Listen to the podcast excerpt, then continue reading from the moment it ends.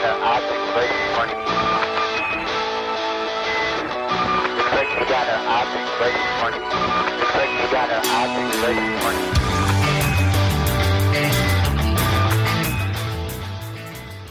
Hi, I'm Jamin. Man, you guys see my whistle?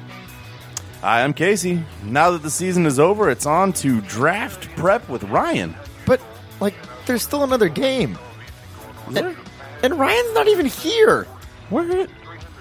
You sure there's another game? Yes, positive. Shit.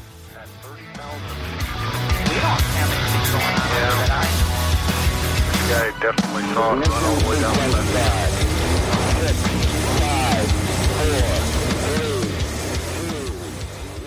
All right, welcome back in to just another football show. Have, have you thought out yet, Casey? Um, yeah, I'm, I'm thawed. I'm, yeah, yeah. Are, are you mentally thawed? No, I think. no. That's the that's the correct question, and the answer is no. I'm not. But we'll, we'll You're not. get into it. you're not. You're not contemplating a lawsuit. Uh, are no, you? no. I can't say I'm contemplating any lawsuits. That's that is factual. That's just so. ridiculous. Uh, I guess for those of you who haven't figured it out at this point, it's only been a, a couple seconds here, but Ryan is joining us via the Skype tonight. It's snowing. It's snowing pretty a good. lot, Uh, like a lot. Jam's only a couple blocks from the recording studio, aka my basement. Yeah, it was easy. Much further away. Also, there's a snow ordinance, so he couldn't have parked in the street. It would have been a whole ordeal. I would have asked like Ryan asked would my have neighbor if he could Ryan park would in have their had to come. No, see what would have happened. I thought Ryan about to this. your house. Ryan to my house, and then we jet over here. Yeah, that's true. You, you see, it's, it's easier for me to sit at home, talk on Skype, have some pizza rolls here, have a nice little snow day. You know, Pizza rolls. It's true. He even left work. hell early, yeah! This guy. I left work early. I I actually felt dumb because I left work at noon. It didn't even start It snowing didn't until like three o'clock unfortunately. when I norm You when I could've- normally would have left. Yeah, you could have yeah. felt even more dumb and been like the public school systems around here that Mm-hmm. just canceled everything super early, and then it didn't even start until like four thirty. Yeah. yeah. So uh, as as we mentioned, we've got some uh, some playoff games to talk about. There were two The this last past two. weekend, the last two in the playoffs, and we got the big one coming up. So, um, just a little housekeeping at the top. This will be the only episode we're doing this week. Um, we've we've got some more stuff coming down the pipeline, but really not a lot pressing at the end of this week. So we're gonna take a little That little whole- bit of a break. That here. whole bye week gives us some flexibility here to yeah, discuss a lot um, you can expect. I think next week we're going to have our uh, our nominees for our o- awards, the Just Another Football Show awards. We'll have that just up, just like last year. We'll Black do tie. The, uh, do the the online voting for you guys. We'll see who agrees with what we have, and I think we'll get a little bit better of a uh, a voting turnout with the Facebook group this year. So if you're not in there, make sure you are because. We'll be dropping the link in there for everyone to go in and get their votes in. We'll announce all the nominees, I think, hopefully next week. And then we may sit on going over our awards until the week after because, well, that's when the the NFL will have announced theirs and we can sort of compare and contrast. So, Yeah, and then next week we'll also have, I think it's Jeremiah and Katie. Yep. We'll have the interviews with them up on Facebook. So we'll be doing all um, kinds of things. They may even actually get on the episode. We'll see how it goes. She's been dying. So Like she's like, oh, this is on Facebook again. Like I'm not good enough for the show. hey, hey, hey, we got it. Should, uh, tell her she can flip me some money to the hosting. yeah. We're right up In against in a, our ra- hosting in, time a, limits. in a roundabout way, That's true. she sort of That's true. You're not wrong. She, Um, she should be happy that she gets to be on three fucking episodes in a row. that is true. It's true. It's gonna become a regular thing. She's gonna make me sit at home with the kids. There you go. Maybe we could do that. That's what we should arrange. Yeah, okay. Jam can stay That's home. it. I'm taking my microphone with me. You, damn it. All right, so we're going to uh, go over these two games. I do have a little bit of news. We got some things. We'll see how long this takes us and how deep we get into some of this other stuff. There's some fun stuff, some meh stuff, some interesting stuff. I know we like the showdown. Those rosters were announced, so we can go over that. Some replacements at the Pro Bowl after this weekend's games. So, sorry, Go guys. Mitchell. My heart's just not in it. oh, you can't do the thingy because we're on the phone. Huh? The the sounder. I was, Oh. I was wait. I thought you were stalling for the sounder. No, I don't know that it would work. So we're just going to bypass it. We're just going to go right into. Yeah, I'm not sure how it would work. All right, Rams 26, Saints 23 in the overtimes. great game. Um, I, I will be Fa- up front. I'm going to mostly let you guys go on this one. I was unable to watch it. I was keeping up on the score, listening Yeah. to what I could on the radio, but uh, How soon do we want to address the elephant in the room? Do we want to talk Just about jump- the jump jump in, right yep. into it? the whistle? Yeah. Yeah, Whistlegate. God Well, damn I- that guy and his whistle. And screw everyone else. Like, no, no, this is just this dude. I've got the video or the picture to prove it that there were We, po- people. we, we posted it on Twitter. Yeah, it's on, there like- were, there were a a ton of whistles there, yeah, and, and for it anyone, wasn't just Whistle Monster. Although shout out to him, fabulous. You know the the amount of noise he can make with just his, his human body. It it really is a, a superpower, a semi superpower. Um, and you know what? Maybe if he had a little bit more juice in the tank, they would have won. and now I get it. Like now I understand it because I've seen him at Yeah. games several times with like the giant like whistle Yeah, on yeah. his helmet, and Yeah. I'm like, what's this guy's gimmick? Like, what's going on here? But now I understand it. Yeah. But yeah, and for anyone wondering, uh, against league rules and stadium policy, Yeah, So- I mean, we, we sort of talked tough. about it's this. tough to like patrol, but yeah, we sort of talked about There this was- off air last night. because I, was so curious because going to like the Barnstormers here, like we get It is a lucky very that we different get- thing. It's a different atmosphere, but there is a very strict set of rules. Like here's what you can do and here's what you cannot do. And the moment you kind of sway from one of those or the other, um, local security here does a pretty good job of cracking down on your ass.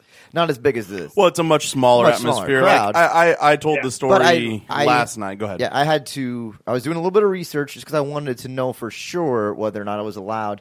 And what I pulled up was an article from 06 uh, that the, the Seattle newspaper had written, um, basically explaining, hey, the league says these things are kind of forbidden, Yeah. but they don't want to be like the bad guy here, so they kind of leave it up to the in-house. But that article came about because it was a 49ers Seahawks game where there was a messed up play because of a artificial whistle. Yeah, and that's and I think that's the problem with this. Um, yeah, all these other artificial noisemakers. There's a part of me that goes, "Fuck it." You want to like? I get The that some things can Yeah. be dangerous, but you get the horns or the cowbells or whatever. Um, but a whistle is a totally different beast. Um, Yeah. yes, yeah. that's I- it I is used on the field of It's like- play, so you can't do that. yeah. Yeah, there's a there's a difference between just noise and and and Saints fans were were fucking loud. Like I was impressed and frustrated with how loud they were, just because even that came through the broadcast. But Yes. the whistles were, were fairly apparent. I don't know if the microphones were close or whatever. I'm, I imagine there was yeah. I imagine there was a guy just close enough to the press Yeah. box that was Maybe, maybe it just seemed extra egregious, but to me, it came off. It came off just a little bit cheap. To you know, I'm sure it happens at every game. So I, I it just noticing it in a championship game like that. I, I don't know, comes off as a little little dirty, a little cheap, but And like you talked as loud as they were, yeah, kudos to the Rams for being able to just hang in there.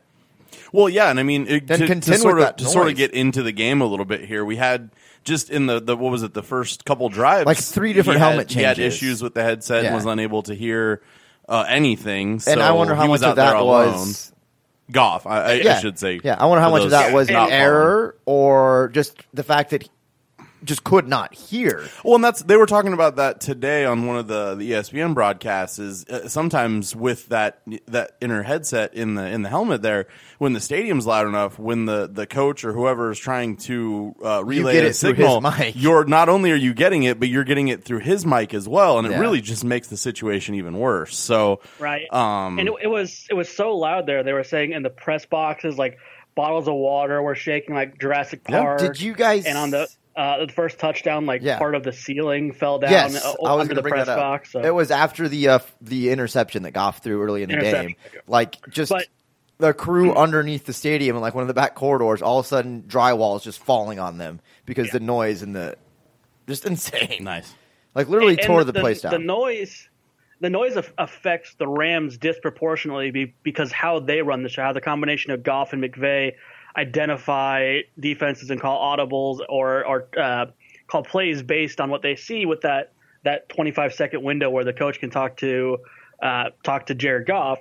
And that really affected, and it was, was pretty obvious through the first quarter. It really affected what the Rams were able to do on offense. Uh, they even had to, like you said, they had to go to the third helmet. They had to get a helmet from uh, Sean Mannion, the backup quarterback, and that's what finally was working for whatever reason. So clearly, the the sound was affecting the Rams, and I, I think um, it, it, kudos, like you said, to the Rams for being able to overcome that. I think that they simplified the playbook a little bit, weren't doing as much uh, moving at the line like they normally do, and that was why they were able to get back in this game. I was, I fell for it. At uh, at one point, I w it was in the second half, uh, late third quarter or fourth quarter around there. But like Goff, because it was so loud and could not communicate with the line, left from under center, walked all the way to like a receiver, and just started verbalizing which way. Like, hey, this is where you're supposed to be. I was expecting one of those trick Mi- Philly Philly, like I was, one of those direct snap plays or something like that. I was expecting Yeah. it. And was kind of, I was let down that they didn't, like it wasn't I- I- there. They didn't take I advantage of noticed that. that too. I- It would have been actually I, probably. A, I mean, those things don't usually work out. Is that Philly Philly is an exception, but I think you, you could have played it up enough where that actually did work out. So um, I, I did like the you know the the fake punt that they ended up doing. It's kind of a signature for the Rams. They have one of the best punters in the league, one of the best special team units in the league. So I hear some to work that look into at this game, uh, it, it was almost a given, yet it still worked. Yeah, and and it's kind of fun to see because we know both these teams are notorious for doing it, but going into the matchup, never once did I think, "Hey, these guys both do this." Like, why didn't I think to? Because no one wants to spend time analyzing fake punts. Well, It's just not yeah, fun. It's not. It's I, not what I you will would say, expect. I will say, I'm calling it fake punt in the Super Bowl. Ooh, okay. Well, sure. I mean, I, I could buy it, but that's. I was I'm I, there. I, Where's- I the- promise you, the there's a prop prop bet? bet. Oh, I will have Oh, some prop bets up for us next week. I, it. I'll be I stealing them from other you can- podcasts, but I will be. I will have some prop bets next weekend. I saw you could uh, prop bet on the coin toss in the Super Bowl. That's fucking free money for Vegas. Oh yeah, Yeah. absolutely. Yep. tails never fails, but then it was heads this weekend. It, that's we won't get into. That. I said that, mathematics of and then my wife goes, "Oh, I thought you said tails never fails." Shut up. I'd So- say about half the time tails fails actually. Like, yeah, it's probably a good uh, 50-50. good fifty percent. roughly. So, uh, just a couple other points here before we get into, as Jim said, the elephant in the room, because it is a whole conversation to have here. Um, Drew Brees has has already stated that he intends to come back next season. Um, I don't know that that surprises anybody, but he was No. he did put it out there. Um, he as well as he played this season, uh, you know, he's right Injury up there for relative- MVP yeah. candidate. There's no reason that I expected he wouldn't be, but it was a question that he was obviously asked. It's it's asked of someone his in his position and his age. every every time here. And so now we, in- have to sort of report in it. I my mind, had they won this game, gone on, and then potentially won a Super Bowl, at that point, I see him Yeah. most likely pulling a John Elway. Hey, I got two. I'm good at this point in my career. I think you could I've got nothing possibly else to say prove. the same for the other side. We'll talk about it later, though. Yeah, I I I also think if like if they would have got the door the doors blown off in this game, or if they had won and got the get destroyed in the next game, I think there would have been thoughts like, well, maybe we don't have it, or maybe it's not quite here yet. So. Uh, but I, I do agree. I, I, him, Sean Payton, likely going to stick around. Uh, it's like next year will be the season of vengeance, Basically, so you're not you know? you're not buying I into mean, those Dallas rumors at we all. said it this this week. Nah. This this week. I mean, that's it. Has got to be the two worst back to back playoff exits Yeah. in probably sports history. Right? I mean, Yeah, well, To go out on the- I- I the- think the Minneapolis Browns, Miracle- Browns had a had the drive and then the fumble and stuff in the late '80s, maybe. yeah. So that that's close, but yeah, you, you had the Minneapolis Miracle last year and the the Nola no call this year, um, and yeah, it's it's just I don't know. I want to get into it so bad, but I'm trying not to jump the gun here. I'm sorry. Well, I wanted to. we can continue to talk. I got I got one other question for you guys, and this may not be a question for you guys. This may be a question to sort of push and talk to. I I know I want to talk to Katie about this next week, um, or any other Rams fans out there. Um, I, I still am not above maybe getting on more than one person uh, and talking to some, just some fans if you if you want to. What do you guys make of this Todd Gurley situation? I think he's not healthy. That's what I think, but he he swears that he's right. The only and other that he was thing- basically it was a bad day. He knew it. The coaching staff knew it, and they moved on from. That's him. the only other. It was a bad day. That's true. He dropped two early, one of which led to an interception, and then when they went back to him, it was another drop. Just Todd Gurley not looking like Todd Gurley Yeah. at all. I, I'm I'm guessing he's he's like 75, 80 percent, which is is still better than most running backs in the, the entire league. but is it better but- than a fresh C.J. Anderson? right? And C.J. Anderson looked great. I mean, C.J. Anderson's looked great for the last few weeks. Oh, uh, it's fucking it- bizarro It wasn't world. you know a huge game for Anderson, but 44 yards, and he got those those plotting yards through the center of the line, which are just kind of devastating to a defense. I, I think the combination of CJ plus what they're able to do on the outside. The the Rams usually have a a offense that moves left and right a lot, but to add a CJ that can go kind of down the middle, not to say that Todd can't, but CJ like that's his bread and butter, and he's really good at it. I, I think that's why we've kind of seen seen the um, the whole offense kind of come back together. When you get CJ and Todd Gurley, you know, I'm hoping we get a healthy Todd Gurley in two weeks and we get to see him at his best because when when he's at his best, he's he's, he's really It's fun to- probably the yeah. best, if not the second fun best to running back in the league. The only other thought I had on this was they kind of just abandoned the run for the most part of the game. Like it wasn't working out, it wasn't panning out. They had to do other things. Yeah. So that's why I s- assume that at that point it was just easy to go with a healthy CJ Anderson because they weren't pounding the rock like they were against Dallas. It wasn't that Yeah, one and two I- punch. I don't know exactly what the breakdown is, but CJ Anderson was blocking really well too. And I think um, that could not- be another big, a big uh, Yeah. reason. Yeah, not not just being able to sustain blocks, but to identify blitzers and things like that. He's a veteran running back, so he's he's pretty good at that. Um, I don't know that Todd Gurley is not not good or bad at that, but I think it's just uh, something he CJ hasn't had. To, a yeah, CJ was doing a really good job. yeah, I think it's something that Gurley hasn't necessarily had to do a whole lot of because it's very Yeah. rarely do you see him stay back there and uh, pass protection. Usually, he's And- if he's not getting the ball, he's going out uh, and you know open as a receiver. This was probably the. Uh, I mean, the offensive line played well, but they were getting run by the, the Saints defensive line and and linebackers are just that good that they were able to uh, put a ton of pressure on Jared Goff, like we saw in this game. It only resulted in one sack, but how many times he was hurried, how many times he Yeah. had to get off of his There was- you know, move around. So it, it really was uh, a great performance by the Saints defense, and this shows you how good the Rams offensive line is. there were a lot of similarities in both of the two games that we watched uh, Sunday here. But a big one for me was the similarities between uh, Goff and what uh, we'll we'll get there when we talk uh, Chiefs later. But what Mahomes were doing in the face of pressure, both these guys were looking a little uncharacteristic and feeling that rush. And Jared Goff was off quite a bit for the first half, uh, or at least the first quarter, and then they kind of got into a rhythm and got things going. Ridiculous uh, stat, just because Casey was looking over at me when I was shaking my head. Oh yeah, yeah. I was a little relief. curious. Both quarterbacks were twenty six of forty one. No, interesting. Yeah, just one of those one things. those small, that, yeah, serendipitous. small things that I noticed and went, huh, Interesting. that's weird. Okay, so let's uh, let's just sort of get into the the finish of this game, as it were. Uh, we'll take it from I think the the most important part of this game. Uh, Rams were, uh, were were down thirteen. No, I'm joking. Um, I was just going to go all Oh, the way Rams back down to where all the it way- a- yeah. actually started to change. No, Yeah. the we, we, we'll go to the pass interference play here, which um, I don't think anyone here is going to say not pass interference, No, right? No. What's his name? Nickell Robey came out in the uh, press conference. Oh, definitely. I got away with one. Yeah, that was definitely Yeah. pass interference, and I love that because Sean McVay was like, "Well, I don't know, the refs uh, must have you saw something," and like try to downplay it, and Nickel Colby just no. Did you guys see they re- that they recreated it on Madden 10 to see out of if 10. it was a flag 10 and out of got it 10. 10 out of 10 times? with the uh, I didn't I didn't see yeah. that. the AI is with- better than the actual yeah. officials. Well, and they also did it with like pass interference, like turned down all the way.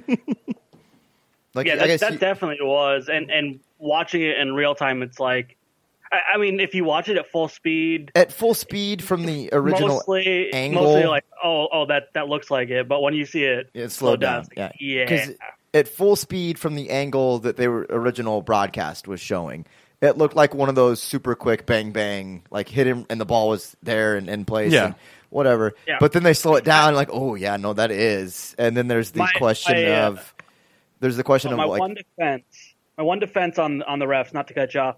Uh, if the ball is tipped, then there can be no pass interference. For some reason, I did we ever look I that far? heard to that s- he might have thought it was tipped. to be fair, I no, don't I know, never but- did. No one ever looked that far into it to see if it was tipped. We need uh, the Bears fans Yeah, to get on get that into one. that. They'll know all it. about that.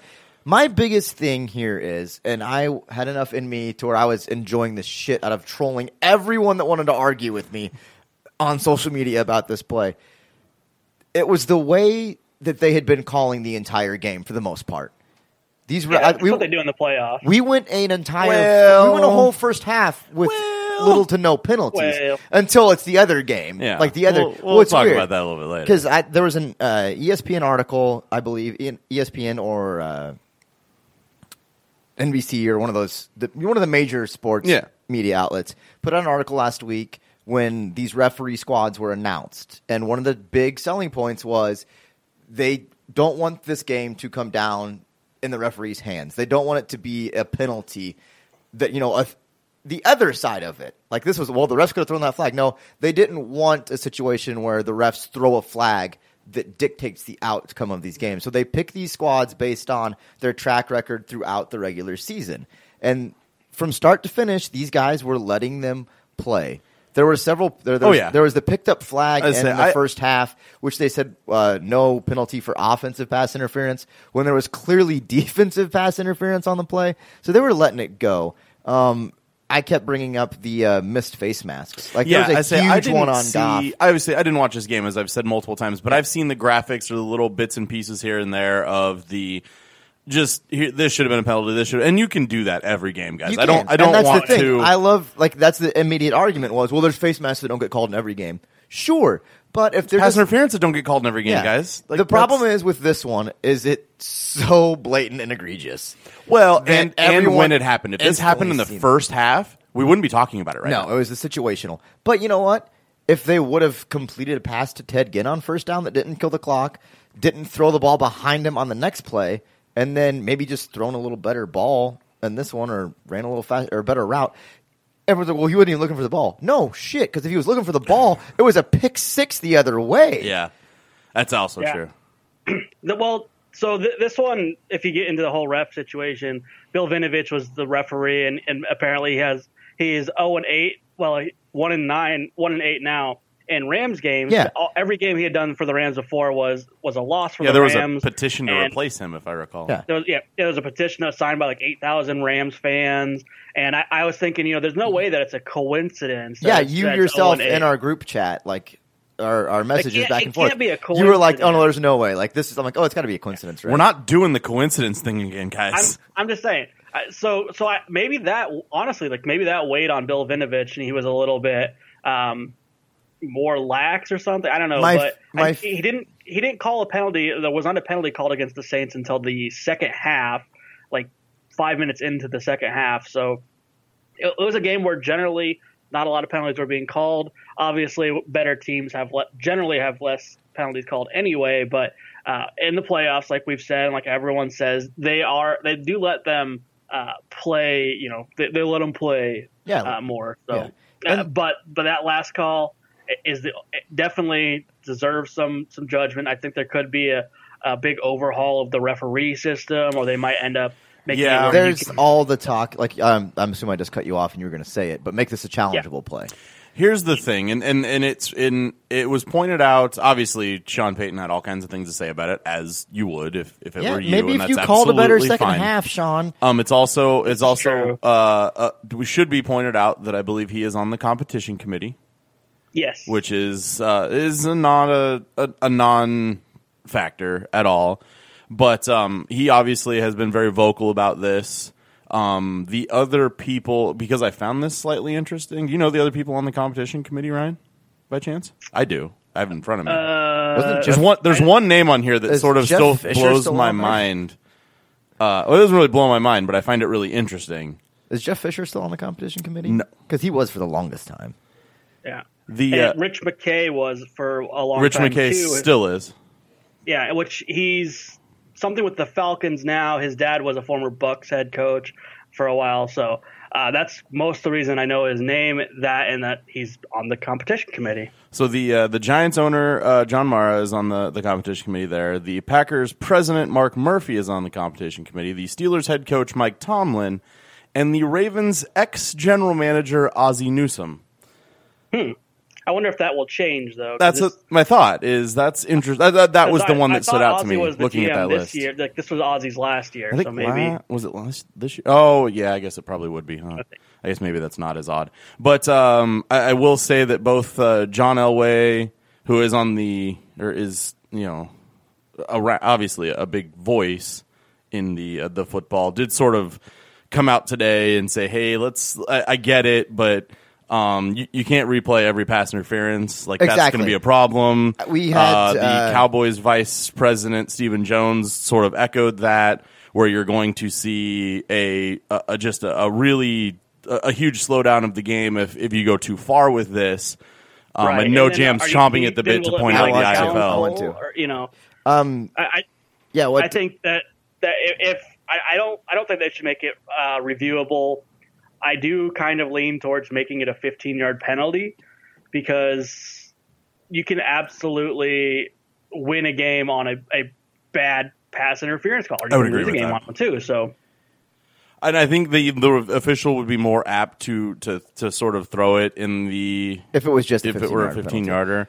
Um, not that I, you know, lean one way or the other Yeah. on whether or not it should be thrown. It's it's a very tough thing. I, I think the argument that I would like to make, and I'd like to see them do, is, and it's been talked about more than once. The NFL needs full time officiating crews.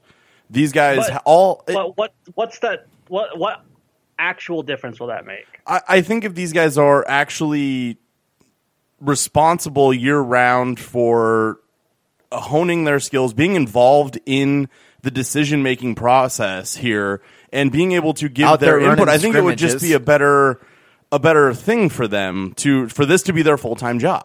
You know, you got these guys that are this isn't their full time gig. And they're responsible for what is now the And biggest story apparently- in the country right now. Apparently, the guy that didn't throw the flag is from Southern California, Yeah, so whatever. the fix is in. Yeah, Whatever. lots of fucking people are from Southern California. I know, right? It's a, it's, there's, there's, I- a, there's a lot, pa- like a big part that's Southern California. Like it's a big state. There's a lot of I, I do side. think that uh, uh, they should take a look at the rule rule book in general. Some of this shit is just so nuanced and subsection three, part A. This and Yeah. you know, uh, take out some of some of that like very, very, very specific stuff, and, and then it's like more understandable that it's a judgment call. But if you have a, a part time ref like you're saying that's trying to, and most of these guys are lawyers, so they're used to kind of these Yeah. big detailed things. But uh, if you if you're trying to run through your head and go through, well, does this qualify as tw- section 12, 3A, whatever? Like while you're in real time while you're calling a play, I- that that can start to fuck with you. So uh, I do think simplifying that the rule book will help would help. Um, if you change it to a 15 yard penalty, people would be more apt to call it. Uh, you, you know, because because if you if you call a pass interference penalty there, the game's over. Like the game is is done. Essentially, there's no guarantees. Ask Dallas how that works out when you get that The- chip the- shot field goal for the. The game is all but done. Sure. Sure, but So- nothing's no. I mean, nothing's sealed at that point. Nothing's for sure. Well, Right. and and Most then- likely, they're the going to kick the field but, goal and but win. not other- calling it, not calling it is besides being a, an egregious no call. It, it allows the game to play. You're not the only thing that's lost is a down. yes, and that's uh, So- and they so and they had an would lean- opportunity. and and I I, that, that would lean toward toward the no call. I tend to agree. I agree with everything that's said here, but I mean, in the long run, the Saints still had the ball with the ability to score and win the game, and and couldn't pull it off. So, My I mean, I I get that it, it isn't quite that cut and dry, but it isn't It's- like it's with sa- that with that non call, the game was over right there and you lost.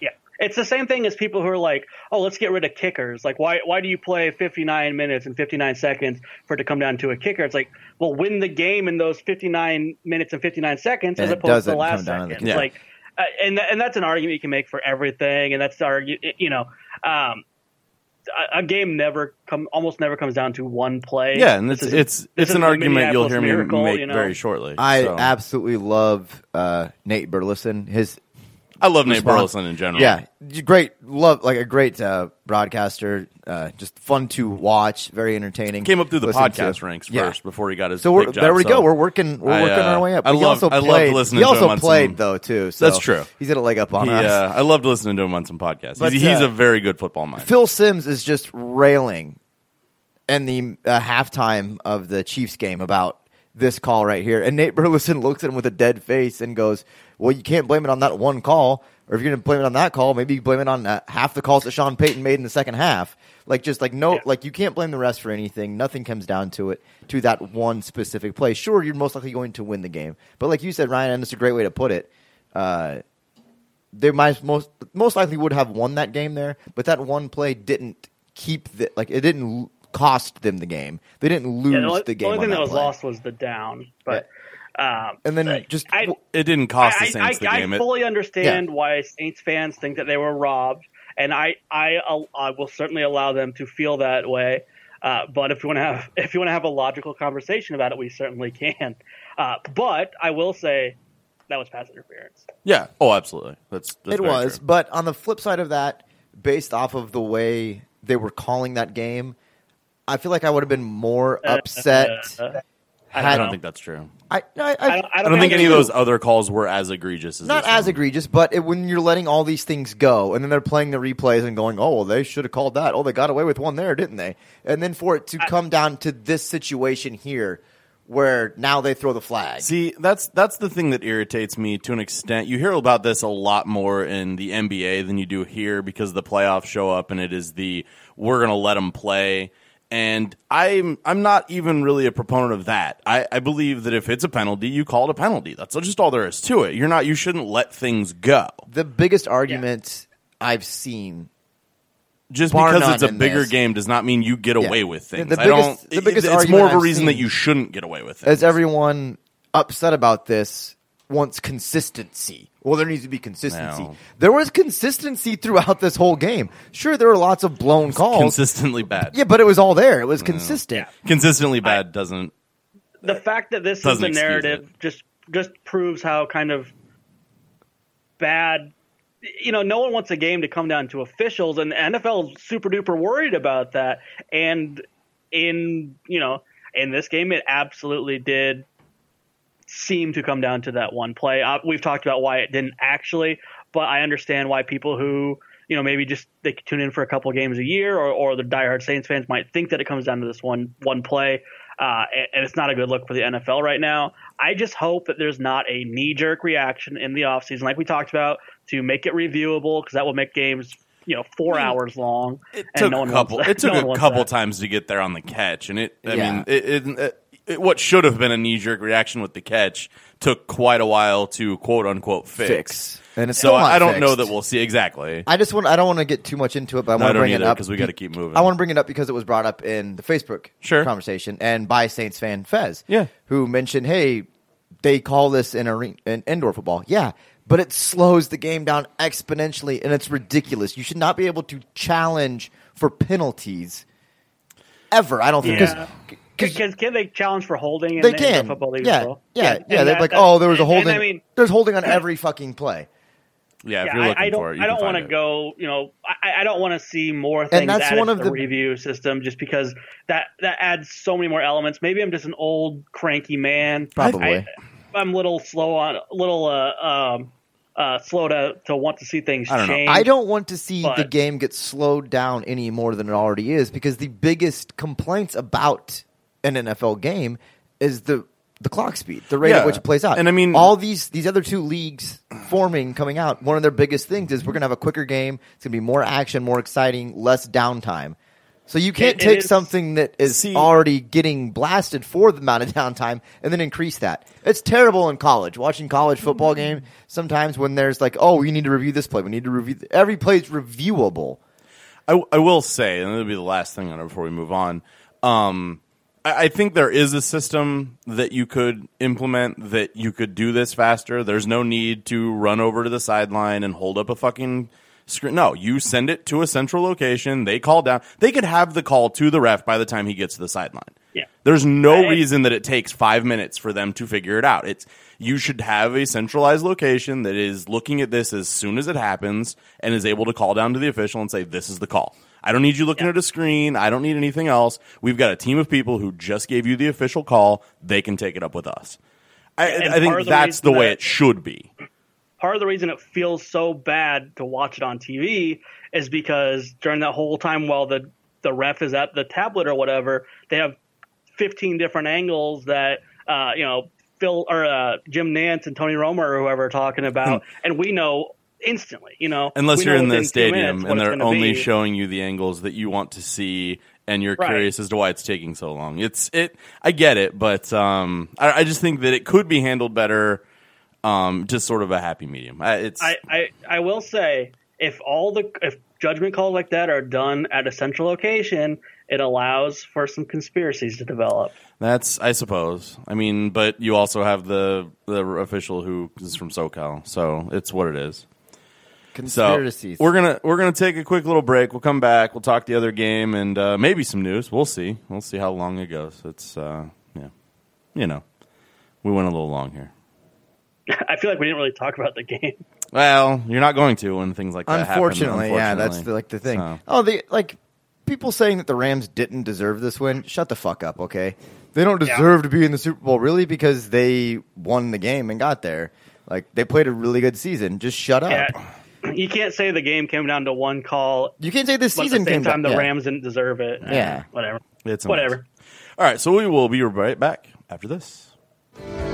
Hey guys, it's Casey from Just Another Movie Show. After some time off, we are officially back. We're going to be talking everything Oscars this weekend snubs, surprises, disappointments, and how the Academy just can't get some things right. Make sure you're liking us on Facebook and subscribe wherever you get your podcasts. And now, back to the show. All right, uh, welcome, welcome back. I guess is that Yeah, we're still Yeah. here. Still here? All right. Patriots I mean, I'm 37. here. I don't know if Ryan's Chiefs still there. 31. Uh, I, I does, does somebody I mean, I've got I've got thoughts. I'll let other people I got a, maybe I got a huge thought. Okay, okay, hold on, hold on. Let me let me uh, um, point out the the bare bones things here that need to be pointed out, just as as sort of game notes that I try to throw out at the top. Um, Eric Berry did play this game, and I believe, based on a, a spreadsheet that I saw, played like ninety seven percent of the snaps. So that wasn't really a question, and I thought he played just fine. Um, Spencer Ware was also out there, I believe. Looking at my stat sheet here, yeah, one target, yeah. Uh, not much, but he. I mean, one one target, one catch, twenty one yards. So um, he's not the guy now, that's for sure. But uh, No. he was also out there. Those are the two names we've looked at on the the, the injury report for a couple weeks now. the doctor was not out. The doctor was not out there. That's true. Um, bummer. I don't know so how the doctor that wasn't in. affects. I mean, it affects definitely affects things. I, I meant more so the fact of him not being out there, but them releasing Ron Parker. Um, Parker did not play very spectacularly this season, and since Eric Berry was out there, I don't know that it makes a huge difference on that front. Um, having the doctor out there would have probably helped quite a bit in theory, um, as Patrick was just running around uh, trying not to get hit all game. Unfortunately, um, I, I don't. Jam, what do you got? Because I, My I mean, I have I have takeaway- thoughts, but um, My- I'll, I'll just sort of get on my soapbox at some point and start rolling, and and I, nobody will be able to stop me. So My biggest thought is both teams should get a chance to possess the football in overtime, and we're not. I'm kidding, kidding. Just wanted to throw that out there, lighten the mood a little bit, have a little bit of fun. okay, It's the rules. This is what it is. It's fine, and it's the rules, and I'm not going to say it's a bad rule. No, I'm it's not not. going to It's say the it's a right bad rule. rule. If- it's not the right rule. Oh, if Patrick Mahomes would have had a chance, well, he had a whole first quarter to score one more that's, point. He he had two Or first half, two quarters. first half. He didn't put up Excuse any me. points. That's the Yeah. ultimate argument. But um, it is, I will say, kind of a bad look for a league that their guy who will most likely be the MVP in at this point in time, the most important game of the season, in overtime, didn't get a chance to touch the ball. That's a bad look. Um, it just- the- and the rule is fine. just- I, I know I'm a Chiefs fan, and I know me saying it doesn't come across as well as it should. But I think that that is a bad look.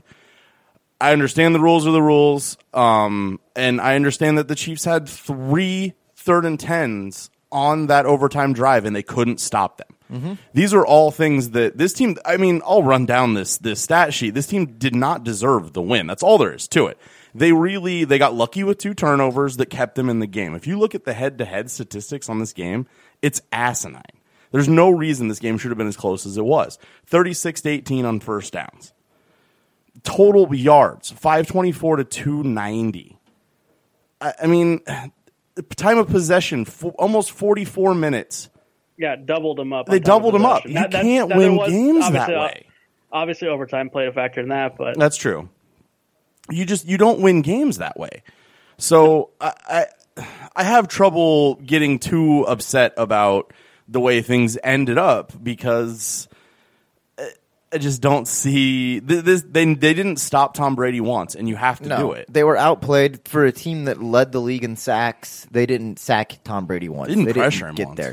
And I was been sacked this postseason. Yeah, but- we were like Ryan and I. am not going back and forth, but at one point, I was like, just send everyone, send the whole fucking house, just do it.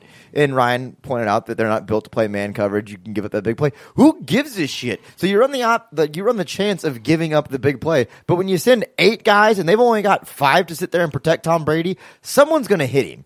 Whether or not he gets the ball out first is irrelevant. You're going to hit him. That's how you beat Tom Brady. And it's so frustrating knowing that the formula is out there on how to beat the New England Patriots, yet teams are still so afraid to give up that big play that they just don't do it. Well, you're, you're not you're not beating him by just rushing because he, he can tear you up if, if you blitz. He can absolutely You destroy can, you. but yet you have to he get can, there. He can slowly destroy you. He can destroy you quickly. He, he will destroy you if you blitz and you don't get get home. So what you have to do is you have to get pressure and play man. You have to do both of those things, especially interior pressure, uh, which fucked with every quarterback. And the Chiefs, good off, good defensive line. Uh, like you said, they were uh, tied for the lead league in sacks, but they do not have the secondary to to do that. And and if you start doing that every drive, then Tom Brady it has three play drives where he puts up seven points. Well, you don't do it every drive. You do it once or twice uh, possession, maybe just enough enough to make him think. Because you saw it in this game that the few times they were able to get close to Brady, it threw him off. It, you know, they weren't ever a big. I mean, there was a big interception that got returned because, uh, um, what's his name was lined up off sides. Dee Ford, yeah. D Yeah, Dee Ford was offside. and he We'll get to probably that. and he probably was offsides most of the night. I don't even know that that's the case, but That happens all the time, though. You see all the time where, like, oh, he's been lined up offsides almost all night, and one of the offensive linemen or Tom Brady or someone on the offense goes, "Hey, watch this guy. He's been doing this all night," and then they catch him at that point. the the the problem isn't necessarily what the defense is able to do. You have to have a, a very very good defense to beat the Patriots in general or get lucky. Uh, but their offense is built to kill you, like Casey said a couple times, death by a thousand paper cuts, which is exactly right. Yeah. They're going to drive down the ball. They're going to kill you in time of possession. They're going to convert on third and 10 almost every single time because they have Julian Edelman, they have Rob Gronkowski, and to some lesser extent, Chris Hogan. They are built with high percentage plays to good, elusive guys. And Tom Brady puts the ball, and, they, and, and Tony Romo was excellent about pointing it out. Not only does he put the ball on the guy, he puts it in the right spot to get the yards after the catch. If you watch Yeah. this game closely, if you went back and rewatched or whatever, you would see almost every pass that crossed the, the line of scrimmage went for five yards, four or five yards. Well, guess what? That's a recipe to kill you slowly. Yeah, it's the West Coast offense. repeatedly. And, Yeah. and that's what that's what this offense has basically always been, except for that year with Randy Moss, where they Yeah. put up a bajillion touchdowns. That's what this offense has been, and and that's and that's why Tom Brady excels. Obviously, it, it's an offense that is built to win, and they don't do the, the one mistake that a lot of offenses make, like, oh man, we seem to be passing the ball a lot. We better try to run it. No, if the pass is working, stick with the pass. If the run's working, If stick with the run. If it ain't broke, don't fix it. My biggest thing here is though, this was the exact same game plan we saw last week. Yeah, Like, how is New England or not New England, but Kansas City not prepared for it? As to what you say, this is what they kind of do. It is what they kind of do, but New England seems to kind of shake You- it up based on the opponent. well, Bob So Sutton. you can't really do it. You, you like you can plan for it all you want. You, you have to go out and you have to execute. You have to you know tackle every every ball right away. It's it's just like you can have the best game plan in the world, but they're still going to out execute you. Yeah, well, and I think they were just sort of evolving correctly. I think Bob Sutton was behind the eight ball on just about every everything here. I, I think that every time he got his defense to where he wanted him to be, New England was a step ahead and, and sort of changed up what they were doing. It's And and New England heard- is ex- exceptional. They're the best team Yeah. at making halftime adjustments. Uh, Tom Brady and McDaniel and Bill Belichick have been together for so long. They know every option on every single play. They can change things. They can and and to their credit, they knew it was going to be loud and Arrowhead, so they just said, "Fuck it, let's go pretty basic. You might have one move." And that's it. That's the play. They're not trying to do what the Rams do and move around and this and that on every single play. They're like, we have two options and we have maybe one one move built in there, and we're just going to kill you with that. There, I mean, there were just a bunch, uh, tons of stuff to talk about in this game. Um, going back to the overtime rule, just a little bit for a second. sure. uh, everyone, from what I was uh, watching yesterday on Good Morning Football, everyone kind of was okay with the way it shook out. Like this is the rule. This is the right rule. It's better than the rule was. Like now you just can't go kick a field goal and win it. You have to actually score a touchdown. Sure. Um, but it, it just did. It did feel almost deflating knowing that that's how it. It wasn't a like a satisfactory ending. No, I, I think And that we and- knew we yeah. knew as soon as that coin toss happened that Everyone knew. that- that- Everyone knew whoever got that. Whoever got the coin toss See, was I don't, going. I don't think it. that that's true. I, I think the Kansas City offense they did come alive in that second half. But I mean, They if you did. you want to look at the some of these same these stat thing. lines, It was this the- team got away from what they were doing. I understand that Mahomes was pressured all game, so he was having trouble doing what he was doing. Yeah, New England did a great job of just thinning the house and Yeah. disrupting the game. And and and I think that's a very big point of of how the first half shook shook out and why they they went into halftime with no points. I mean, Tyreek Hill, three targets, one catch, forty two yards. That's Yeah. That's not what you did all season long. Travis Kelce, I, I- five. I don't know how they kept Tyreek to that because Tyreek is faster than anyone that you know They- how they that- kept Tyreek to that? They had pressure on Patrick Mahomes constantly. Yeah. He- well, my Yeah, they- my they were able to concern. do it without necessarily blitzing. They had they, they just had a better No, defensive line. but that's what I'm saying. If you can't line. get there with just the four you're sending, then you have to dial up a blitz. You have to have a blitz package when your front four aren't getting there. Yeah, see, and the and the, the the other stat line here that irritates me because of the way the game went is Tyreek Hill had no then no no rushing attempts. Why not hit an end around or a screen or? A, I mean, I, I get uh, a, a screen isn't it isn't going to go into the rushing category, but No. you know, we sat I sat up there the whole time calling for screen, call for screen, and it, which is what they did all season long. These little screens to the which they did figure out in the second half, and that's where Damien Williams went off um, was on these wheel routes and these these screenplays. Um, but I mean, ten attempts for thirty yards. I'm not convinced that this guy is the guy between the tackles. I'm just not. No, I don't- I I don't, don't think, think he's so. the running back. That's go- he's great on the pass, but in this offense, I think anyone is. You know, if you're catching the ball out of the backfield, I think that anyone really is going to be able to put up some of the good numbers he has. I'm not convinced of his ability between the tackles. Um, and I, I think that this team is convinced he's going to be the guy going forward, which kind of does scare I me a little bit. the, the combination of him, Daryl, and then if Spencer Ware sticks around, I think that's fine. I think absolutely fine. I don't think Spencer Ware is going to stick around, but that's a discussion for the offseason. Yeah. Uh, I, I like I liked what this Kansas City like like you said the Kansas City offense was not looking like it, it normally did. It certainly not in the first half, obviously. Yeah. Uh, and we all know that Bill Belichick's going to take away your best weapon. Well, in this case, he took away your two best weapon, weapons. He took away Tyree and Travis. You had a big game from Sammy Watkins, 114 yards. Yeah. Uh, but He was out there I trying to earn that 16 million. yeah, Yeah. And for this game, I, I mean, but- that's what it was.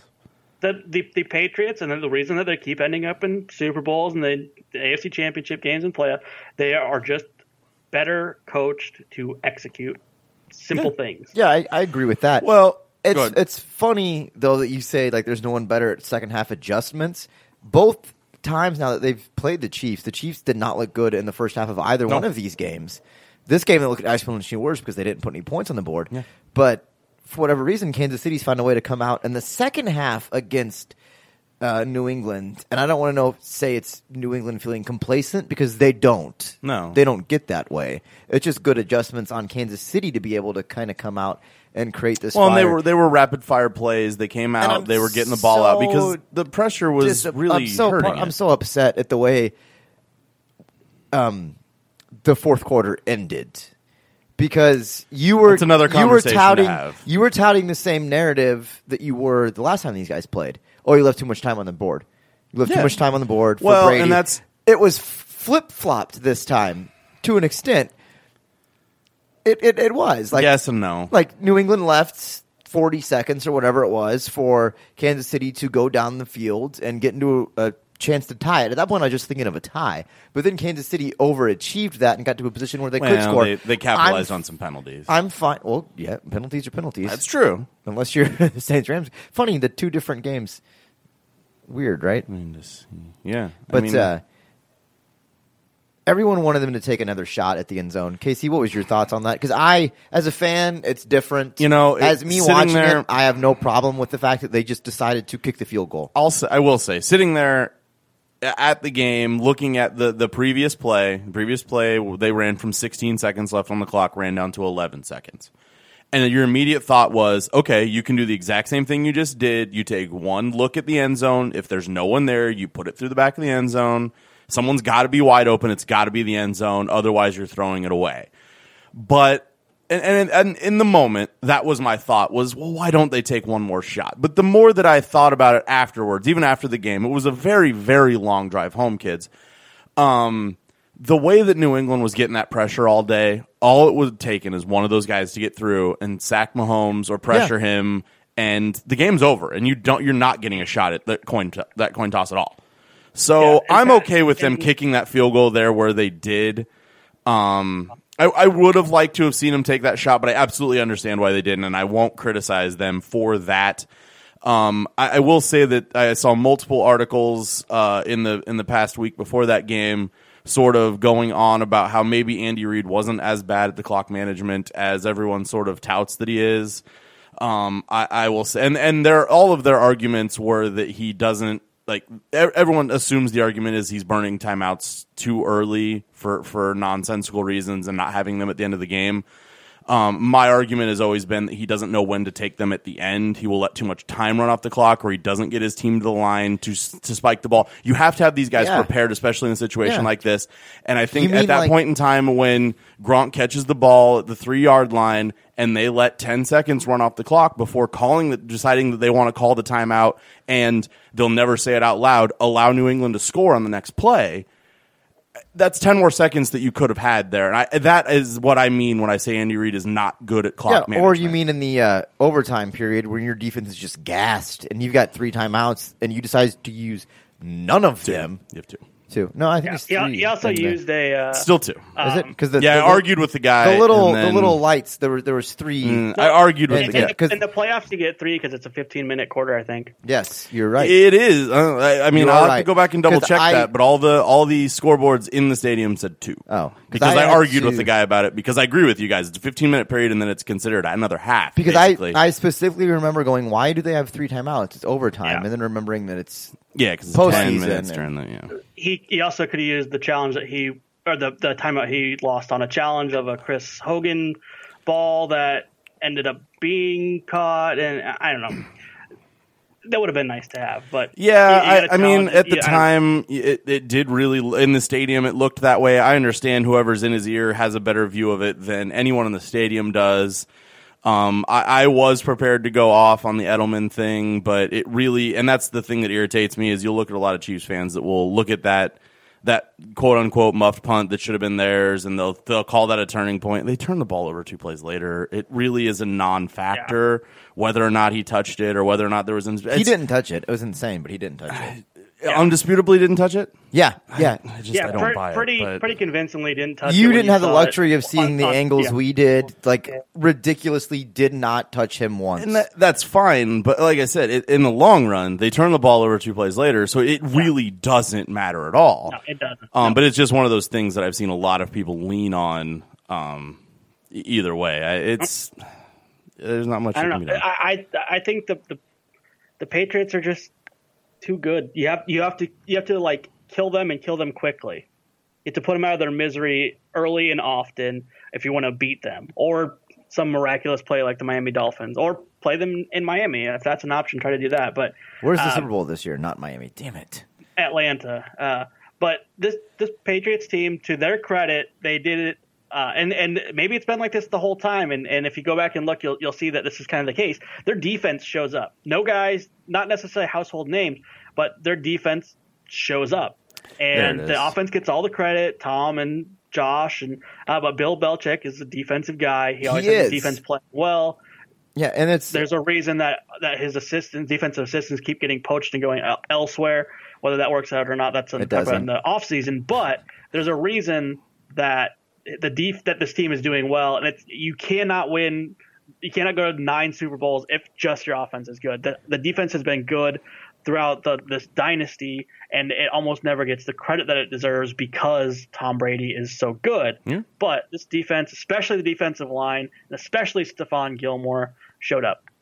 maybe it's because of my age and uh, I don't quite inst- when I think when I think Bill Belichick, I didn't quite instantly think defensive mastermind. But there's a Oh, great absolutely. there's a great thirty for thirty about the two Bills, Belichick and Parcells, and that's how like he came about was Bill Parcells defensive coordinator, and at, at one point wasn't even defensive coordinator, like defensive line coach or something like that, and just through what he was able to mastermind in Willie's defenses to I a tremendous respect for Bill Belichick. As much as I love to shit all over the New England Patriots, just cannot, you know, cr- credit where credit's due. These guys are great. Uh, Belichick is very, very good at getting his squad ready. Yeah. Yeah. So- it, it would have been a more fun Super Bowl, in my personal opinion, if the Chiefs went. I think that would have been Everyone a more was- enjoyable game. But this, I think this Yeah. is, will be a good matchup. I think it'll be a good matchup. It'll be fun. I I like the idea of the young lion Sean McVay, like the new hot thing as That's far as gonna be all the coaching goes, and, and against All you're Belichick. gonna hear for two and weeks. let's not forget that this dynasty started with the Rams. Yeah, I know. Yes. That's also, fine. Sean It'll- McVay is the roll same right age as Julian Rams, Edelman. Like Yeah. I don't know if you guys saw it or not, but uh, they they actually played in a, a football game against each other when they were college. When uh, Edelman was at Kent State, and I don't remember where uh, Sean McVay went, but Sean McVay was a wide receiver in college, and Edelman was a quarterback in college. So last time those guys matched up, they were in completely different Yeah. positions. Ridiculous well. question that I just want to ask real quick. Don't need long answers. How much longer is Andy Reid going to get in Kansas City? Because this has kind of turned into what it was in Philly. They weren't necessarily losing when Philly decided to let him go, just couldn't get over the hump. No, I think. Uh, it, I mean, personal opinion as a fan, and I think it's a sort of a fan thing that definitely leads to some of these these uh, these moves that you see.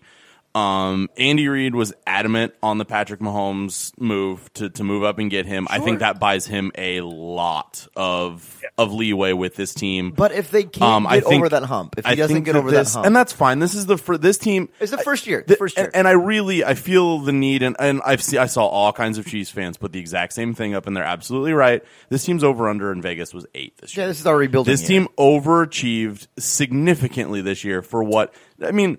Don't get me wrong. Patrick Mahomes is probably the largest regression candidate possible next year. There's no way he does what he did this year. But if those offensive pieces are still there, they can address the defense in the draft. This is a, a Ryan will attest to it, a, a good defensive draft.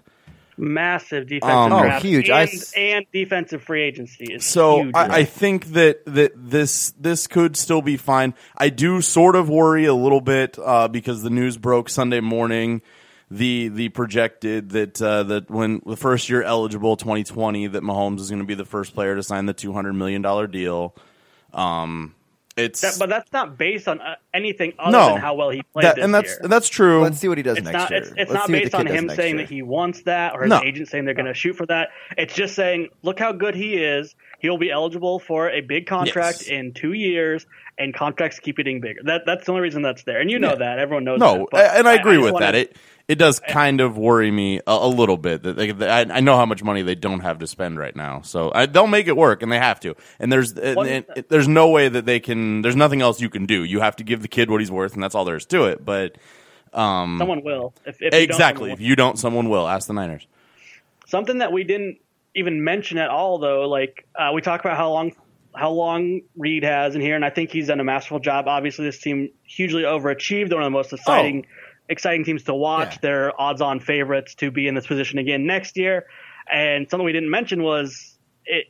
Everyone kind of and scapegoat to a degree Bob Sutton, defensive coordinator Yeah. for the Chiefs. Today, he Tuesday he was let go, uh, relieved of his duties, which I, I hate that term because you fired him. But Yeah. whatever. Uh, and so next year they have a, a shot at getting a some big name. They have a shot at getting a good uh, a good up up and coming coordinator. They they have it. a shot at, at getting Oh. some guy who's a little bit better at adapting because uh, Bob Sutton was before today was the longest tenured uh, coordinator in the league. He's Yeah. been around for a And- long time. Rex He's an old guy himself. So um, I do honestly get a chance believe that's not what new I meant. blood. Don't Oh, say. okay.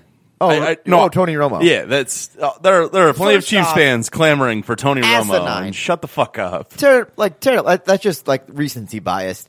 It's easy to sit there with your little headset on. Well, up I in the- laughed which because is I where a listened- coordinator kind of sits too.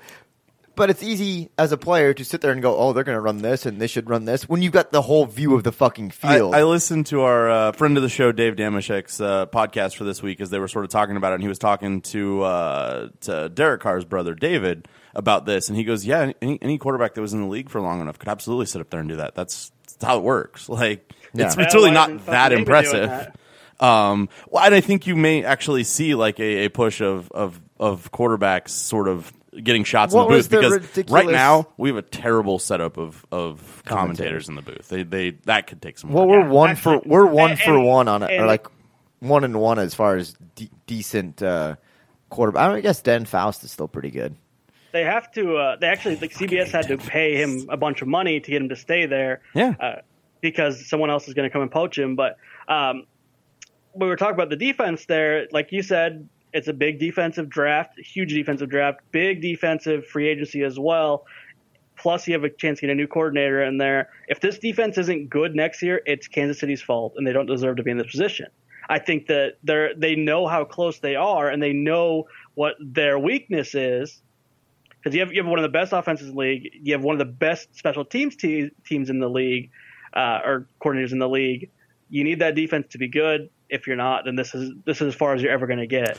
Yeah, And- I mean, I, I will. I, I was. I'm glad you gave me a little time there because I, I was the first one. As soon as I saw the news, I shared it there in the Facebook group, and I uh, I will give a little bit of a shout out to uh, to fan uh, Brad here, whom just went with the laundry list of, of reasons that uh, that that Sutton should have been let go, and it should have happened well before this.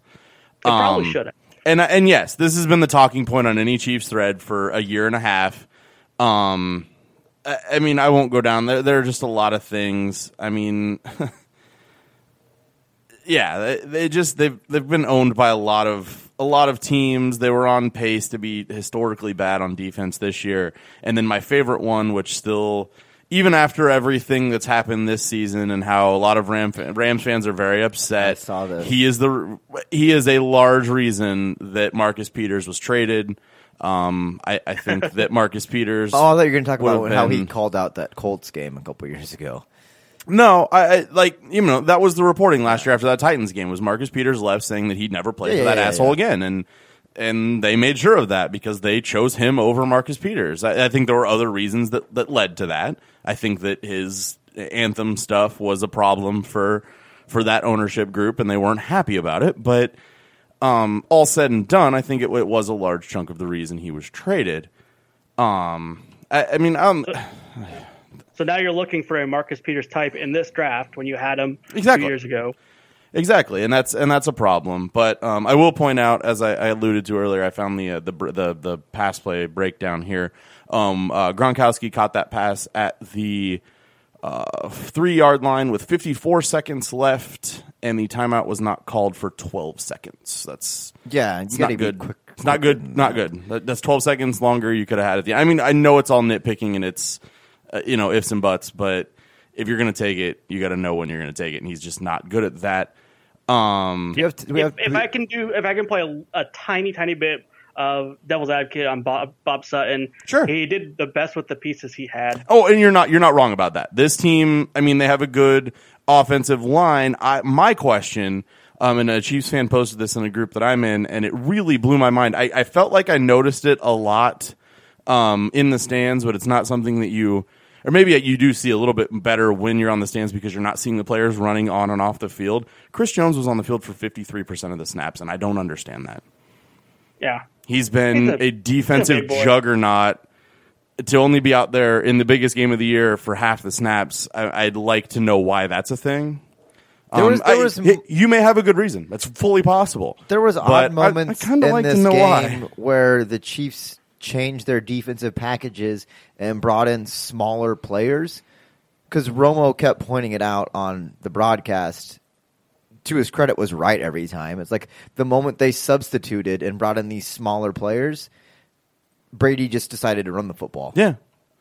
No, I mean Well, it's. I mean, I think Chris Jones is more of a a, a pass rush D tackle than Oh, a I just- run stop D tackle. Yeah, I was just little I was just saying in general, it was just kind of funny when they one of them weird like things. It's like you've been getting picked apart every time you do this, then you know at a certain point you can kind of predict what they're going to do because they've been doing it all game long, and they never strayed from their game plan. That's the thing that really bothered me about the defensive attack here is you knew what they were going to do.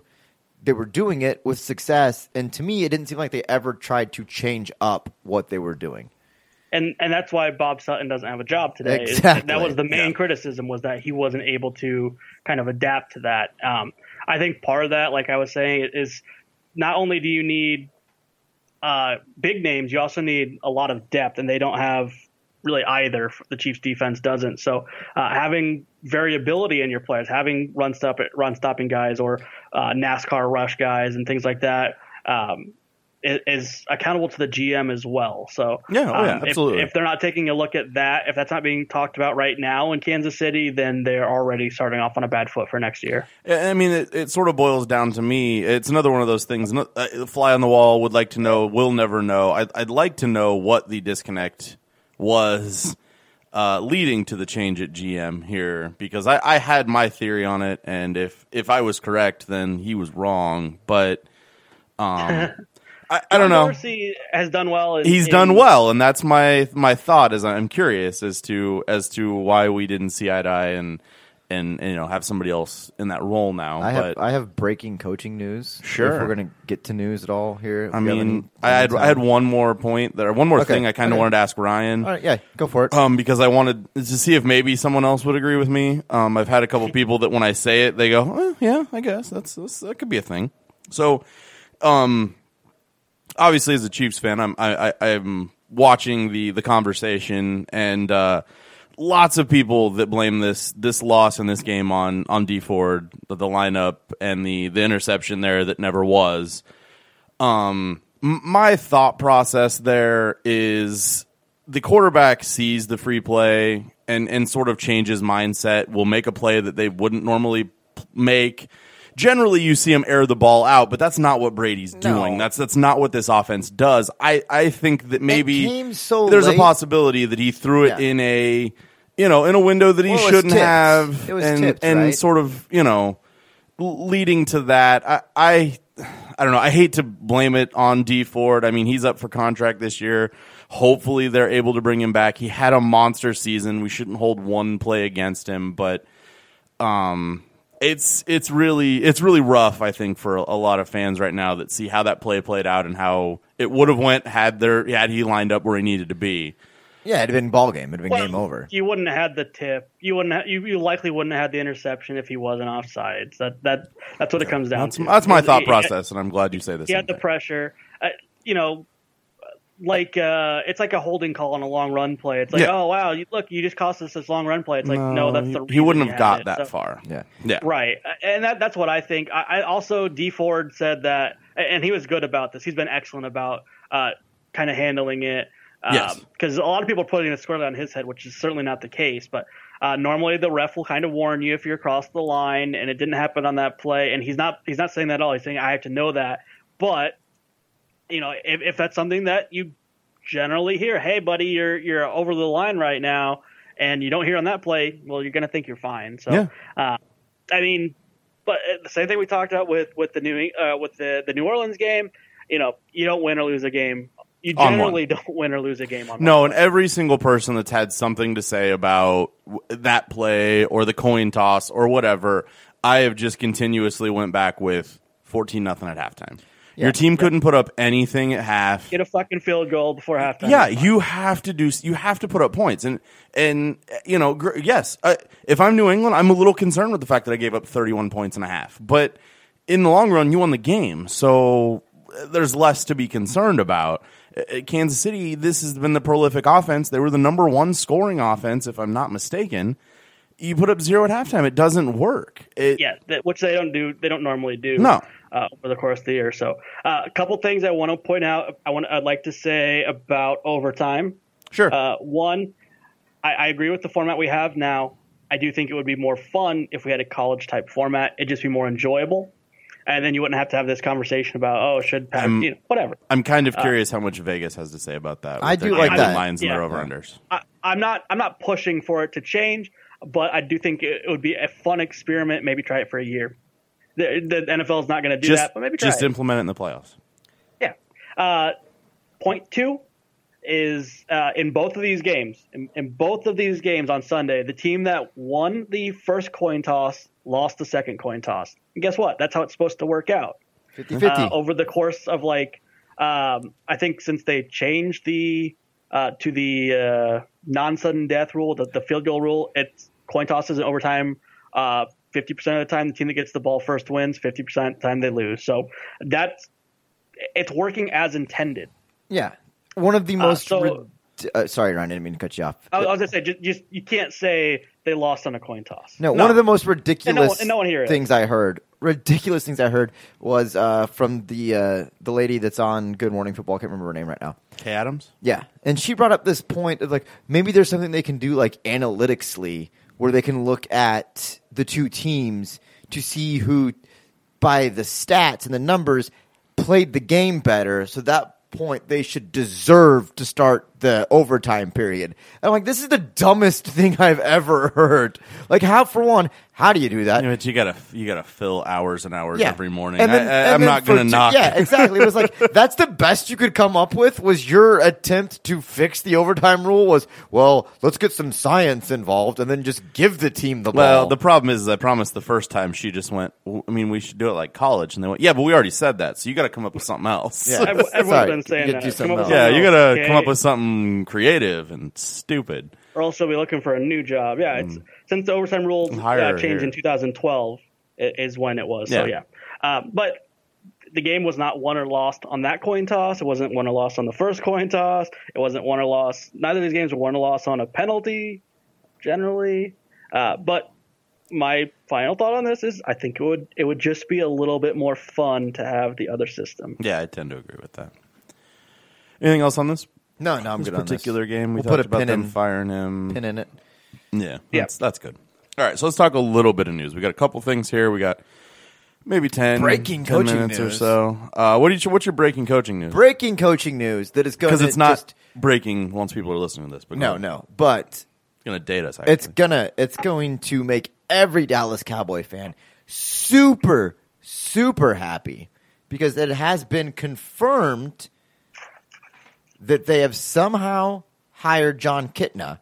Haven't quite described where they're going to put him yet, but it is Give the quarterbacks coach. it is confirmed that he will either be the quarterbacks coach, most likely, which promotes Kellen Moore to the position of offensive coordinator because Jerry Jones is a freaking moron who likes to keep everyone in house. I love listening to my brother just bitch about it because Kellen Moore, uh, for those of you who don't know, backup Dallas quarterback. Funny how he just continues to let these guys hang around, right? Jerry Jones, Jason Garrett was John career Kitna, Jon Kitna also former backup, backup Dallas uh, quarterback. Yeah, Dallas weird. quarterback. Hmm. But Kellen Moore's sole job this last season was quarterbacks coach, coaching up the quarterback. Dak Prescott did not improve his game at all this season. Kellen, t- So to- clearly- to play, to play Cowboys defender, Kellen Moore was kind of getting on that short list where next year or the year after he would be being looked at to be an offensive coordinator. So if that's what does happen, if he ends up being the offensive coordinator, Who else uh, is going to hire Kellen it's, Moore it's as not as offensive coordinator? Who else is going to hire Kellen Moore as offensive coordinator? Anyone Some team that's going to make the terrible decision and continue to be bad. The Jets. who's going to hire Scott Linehan, man? Scott Linehan. Someone will hire. Somebody someone will. will hire Scott Linehan. Yeah, it just it was just funny. I wanted to stir it a little bit at Yeah. the Cowboys fans. Yeah, we assume. Uh, in other coaching news, the uh, the Ravens uh, reached uh, a little bit of an extension there with Harbaugh. I don't know that anybody's too surprised here. I, Um, I'm curious what the hubbub was about earlier in the year because it was getting uh, it was getting to the point where people were kind of expecting him to be available at the end of the year, and then they they had a little bit of a turnaround. Uh, was he wanting out? Were they wanting to get rid of him? Was it mutual? Uh, I'm just curious what that is because depending on on what the impetus of those rumors were, uh, that could play uh, a part in how the atmosphere is Yeah. next year and throughout the My, the my thought process would be, you know, obviously, I think it had something to do with the quarterback situation. I don't know if he was sold on that. Um, I mean, obviously, the way the team went along had a lot to do with this. Because had they continued losing, I, I feel like he probably wouldn't have a job. But uh, I don't know who you're going to find better at this point. So Yeah. Um, which Find someone who shook kind of- hands it, with it Sean finally McVay does somewhere. put the, the kibosh on the the uh, one rumor that Harbaugh would end up in like Miami for some reason. yeah, eh. Yeah, unless they trade for it, they can Yeah, still they make the trade extend, happen. Sign, sign and trade. Maybe that's the thing. were. Maybe he just okay. You want to trade me? Give make it a long deal. guarantee me some money. Yeah, give me give me the big money. Yeah. Um, I'm gonna skip the Antonio Brown, Emmanuel Sanders Twitter beef. Uh, we'll talk about this uh, in the offseason, I think we'll we'll probably end up talking a lot of Antonio Brown in the offseason. I'm interested to see where this goes. Um, I may or may not have done this once before, but we'll do it very quickly. One word answer. Ryan, who does Antonio Brown play for next year? Miami. Jim? I can't say one word One because word. the city's two names: San Francisco. You should have said 49ers. It's fine. That is, yeah, I guess. You're Nine, hoping. Niners. I think he's- Niners, Miners, Niner, Niner. still kind of believe he plays for the Steelers, but we'll see. What about, and hear me out, Lev This is- Bell, Antonio Brown both the go to the Jets. Colts.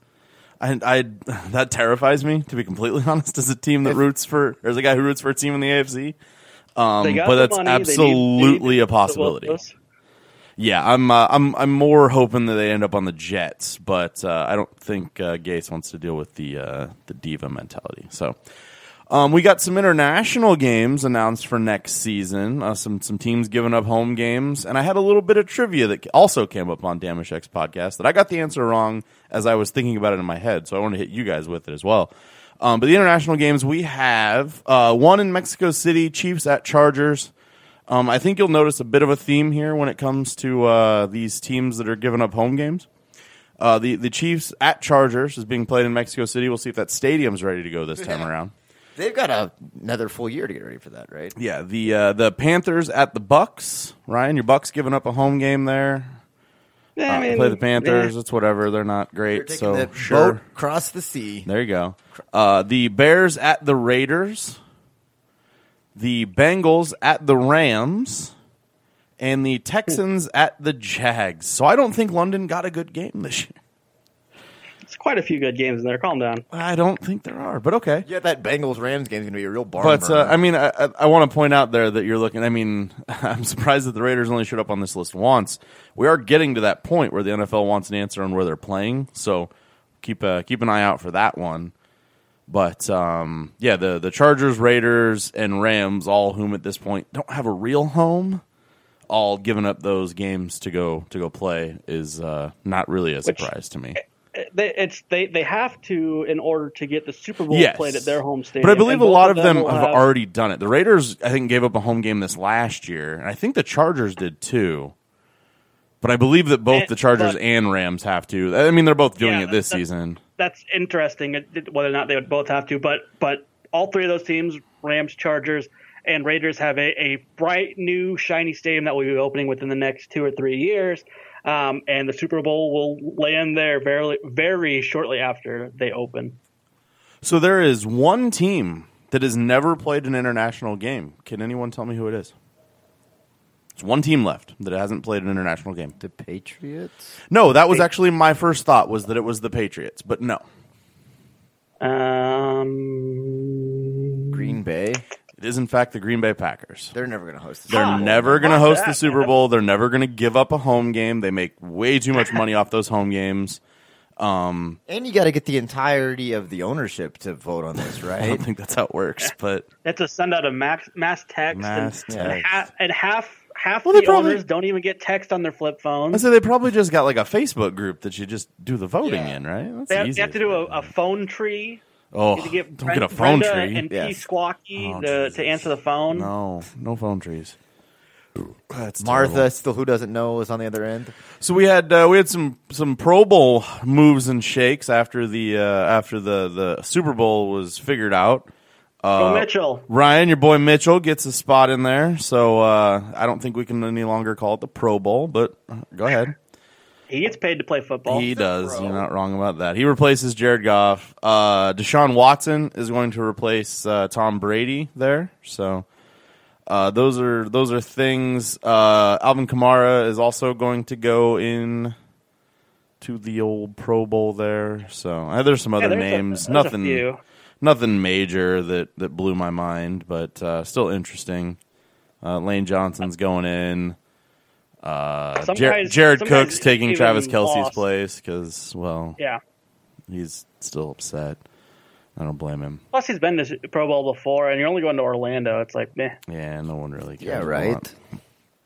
Um, let's see. Florida. Florida. So. Jam shared this in the Facebook group, and I don't think I was pr- not that it's like terrible and like looked gruesome, but we saw the first few shots of Alex Smith post uh, Oh, making it out, and uh, man, that sucks. Have you seen these pictures, Ryan? I'm sure you have on the Twitter. Yeah, it, it's pretty. Uh, it, it looks like a lot of hardware. It really is. Yeah. He's not making it through airport security anytime. I've soon. got f- pictures of my dad from like the late '80s when he broke his neck and like had to wear a halo, and it looks like that. For anyone that's ever like, just a frame of reference, if you will, like the bolts and the screws and like the pieces, like just holding all of this together. And he's got more than one. There's more than Yeah. one part that's screwed into his leg, holding all of this in place. But the uh, the the Redskins are optimistic that he is not done with football. So Good. That leg. That picture begs Uh, to differ. I agree with that. I am. I am not optimistic that he plays football again. Yeah, Uh, but uh, he, he, but, but they they doubled down on uh, uh, Colt McCoy. Said they last gave him an extension. you're breaking up, Ryan. Uh, Come on, man. Oh, So, What did you do? Into McCoy. Nope, Uh, nope. nope. We're gonna stop right there. Uh, but but in the in, in in case you were you know not sure that the Redskins were of their right mind in putting out the statement that they don't think Alex Smith is going to be done, that they're optimistic about his future. They also don't expect Reuben Foster to be suspended by the league. So there's that. Well, you know what they say: you can wish in one hand and shit in the other, and see which one gets filled first. Yeah, pretty much. So uh, we'll see how that plays out. But uh, I also beg to differ on that one. So don't quite agree with the Redskins on a couple aspects. Um, so we got the uh, the the skills challenge showdown rosters. So if you guys want to place your wagers on who's going to win this, um, sure. Can you do that? Can you bet on? Oh, you can absolutely you can bet on anything. Vegas. You can bet on anything. bet on anything. Um, the AFC side of things, I'll just run down this really quick, like, and we'll we'll see who we like better. Uh, Von Miller, Myles Garrett, Kyle Williams, Denzel Ward, Eric Ebron, James Conner, Jamal Adams, Andrew Luck, Juju, Deshaun Watson, and uh, the the two coaches being Jim Kelly and Demarcus Ware. Sure. The NFC side of things, we have Ryan Kerrigan, Bobby Wagner, Adam Thielen, Jam Ya Boy, George Kittle, Mike Evans, Saquon, Russell, Wilson. Is there any other? Cameron Jordan, uh, uh, Ryan, your boy, Mitch or Mitchell. I don't know. Yeah, I mean, we'll just go Mitch. I guess is it? I'll never Mitchell. Nah, you're still terrible. I gave you a shot. Akiem Hicks, and the two coaches are Emmitt, Emmitt Smith and Brian. Are you Urlacher. standing by So- the microwave? I don't know what he's doing. He's not. It's not good though. So we're just sort of. The thing Uh, has changed on brand. well, it's still not great. It's a little I bit. bet, you know what? I bet it's the snow. Oh damn it! It's getting Uh, worse. uh, uh, lines. Nope, that's still terrible. I've, no one is hearing what you're saying. I mean, they're hearing you say things, but we don't know what they are. So uh, that's that's all I got. That's that's, That's it. it. We're tapping out for the week, guys. I'm I It's muscled an through early this. night. This was rough. I really didn't want to talk football. Yeah, you. a little behind the curtain, guys. It's it was a rough week. Yeah, so, we've all been there. We've all had these losses. It's uh, it's tough. So we will be back next week. We're going to talk to some fans. We're going to have our our nominees for the Just Another Football Show awards.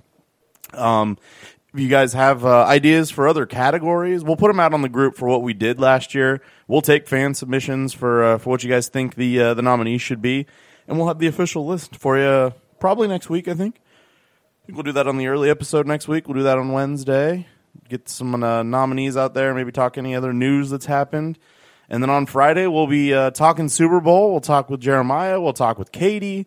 We may talk with some other people. We'll see what happens. And we'll be giving our official picks. Oh no, I have to do it, don't I, Jim? You do have to tell him, and it's great that his phone's fucking up, so he Yeah, can't good. talk He about can't it. Do this. Ryan, you still there? Actually, Yeah, well, you still sound bad. Uh, I- I'll give an update on the uh, the four score, and the only thing, the only saving grace on this four score is the asterisk next to it that it is in fact the two score. Last week scores uh, from worst to first. Uh, Jam with the forty six points. Yeah, I thought they'd be more. Uh, that Saints scoring. Rams game really hurt you. That's for sure. Yeah, I thought they'd be a little more high scoring. Um, I, I finished in second with 41 because uh, that uh, Chiefs Patriots game. Though in the first half, I was thinking, man, I might at least be close on the four score. This looks a little lower scoring than these guys picked. Didn't happen. And bringing up the uh, the the very front of the pack, Ryan, you nailed it. Your score was zero. Fuck yes. Oh, all of a sudden his shit works a little bit better. I love how at one point. You, I I will point out you didn't nail either of the games. You picked one wrong, but uh, I mean, points, kudos points, points wise, there. you nailed it. Forty nine and sixty eight. Hell yeah.